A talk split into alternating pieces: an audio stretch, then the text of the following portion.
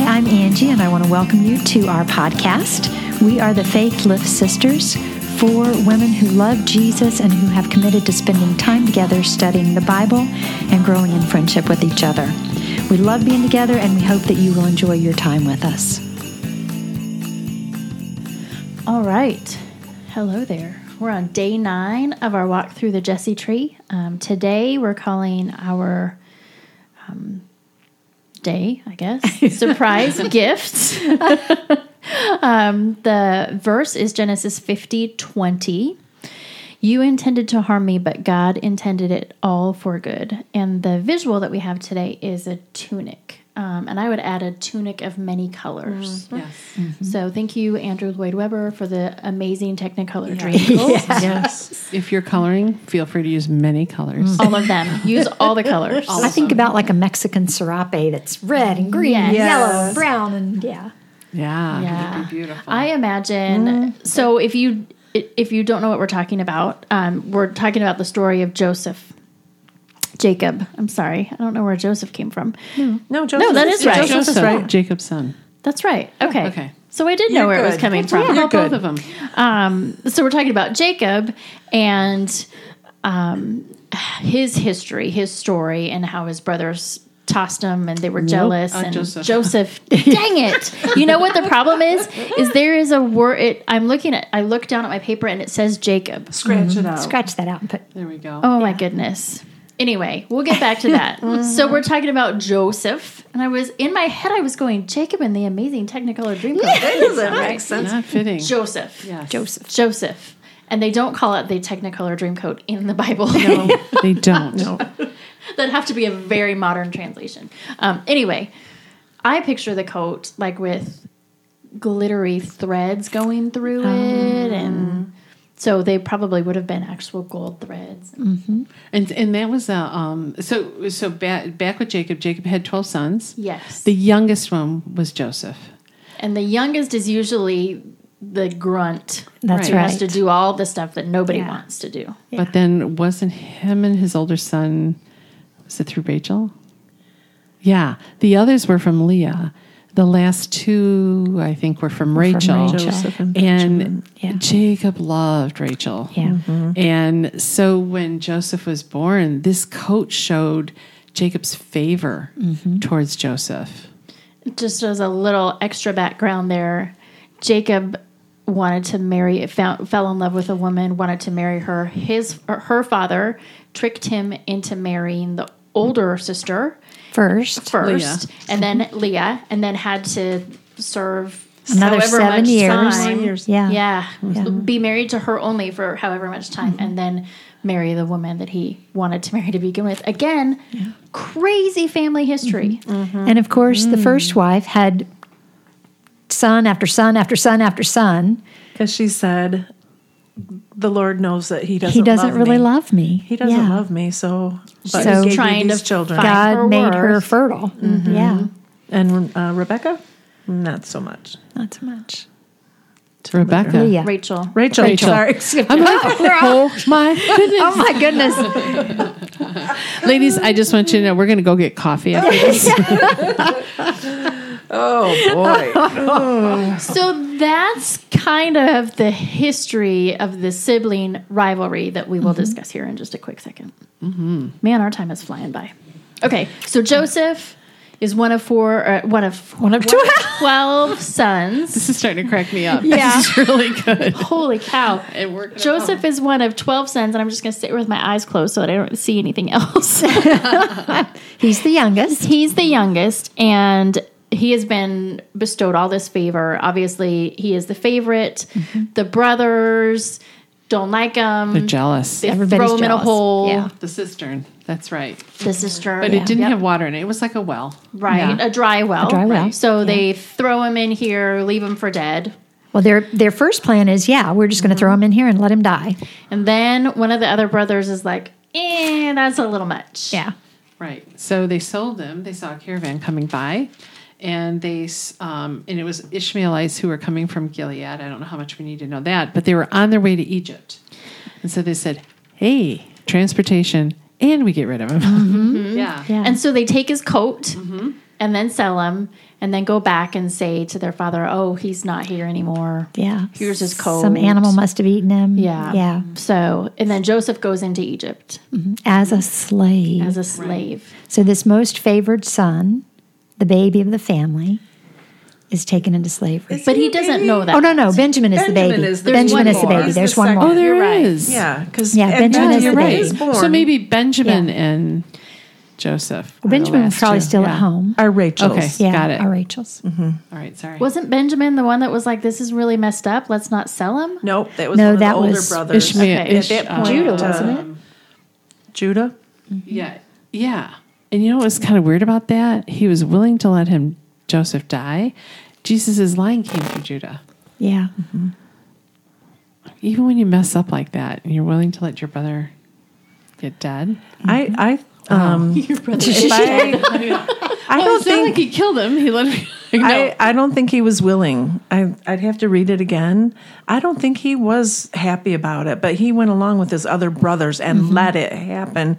And they wanted to kill him, and he said, "No, let's not kill him. Mm-hmm. Yeah. You know, why should We'll we just- do? Let's yeah, let's we'll just do sell something him." else." Yeah. 'Cause he didn't want to be guilty. He did not want Yeah. him to die. I think I think that's I right. think that's Yeah. right. I mean, Yeah. keep looking at that, but go ahead. Yeah. Yeah. Yeah. So if you're listening, just bear with us. Today's going to be one of those wonky days. Because it's totally, we have missed almost every name in the Bible. Clearly, we're So then person A and then person B. so, okay, so we're moving along. Joseph is now in Egypt. He has been sold into slavery. He's in the king's house. Potiphar is captain of the guard. yes. Is the one who bought him. He is, um, Potiphar is the captain of the guard. Potiphar's wife. So Joseph has moved up in the ranks of slaves, is um, like right up there at the head of his household as far as slaves go. Potiphar's wife like is, is saying like, mm, "You're tasty, come on over." and Joseph says, I'm sure "No." she said exactly that. Go ahead. Yeah. yeah, mm, and behind his Yeah. back, she let all the help go for the day, yes. so there would be nobody She was around. really plotting, wasn't Ooh, she, boy. to get him? She probably thought he was more than just tasty. anyway, Wow. I'm feeling like it's like Real Housewives of Egypt. Yeah, that's it exactly. is, you know so she she's you know making advances is that better she's making advances toward him and he is not reciprocating he says no so she gets mad she gets mad she tells all these lies about him he goes back to prison But in the meantime, she does grab a hold of his coat as Right. he's trying to leave, so she has supposed proof. Right. Right. right, so then he goes back to prison Yeah. He gets favor with the warden. he gets favor with the warden Meets up with the cupbearer and the baker. Mm. yes Who are in prison. Right. yes so then where are we moving from here Well, the the cupbearer and the baker also um, had dreams, and Joseph was able to interpret those dreams. And for the cupbearer, um, he was it, the dream actually went to he'll be restored to his position. But, and then Joseph said, "Remember me when you get there. Mention me to the Pharaoh." Which, by the way, he didn't. But then the other memory. dream was from the baker, and the baker, what the baker's was, there- it was about baskets and different things like that. And he says, and um, Joseph, Joseph's interpretation of the dream was, um, the pharaoh's going to lift off your head, and the birds will eat your flesh as you hang from a tree. You get a dream like that, like heads up, ladies. Oh, I didn't even mean that as a pun. So at this point, you might want to change your symbol of the day from this coat of many colors. This is this will be our worst episode on record ever. It's so much fun. We're gonna keep moving though.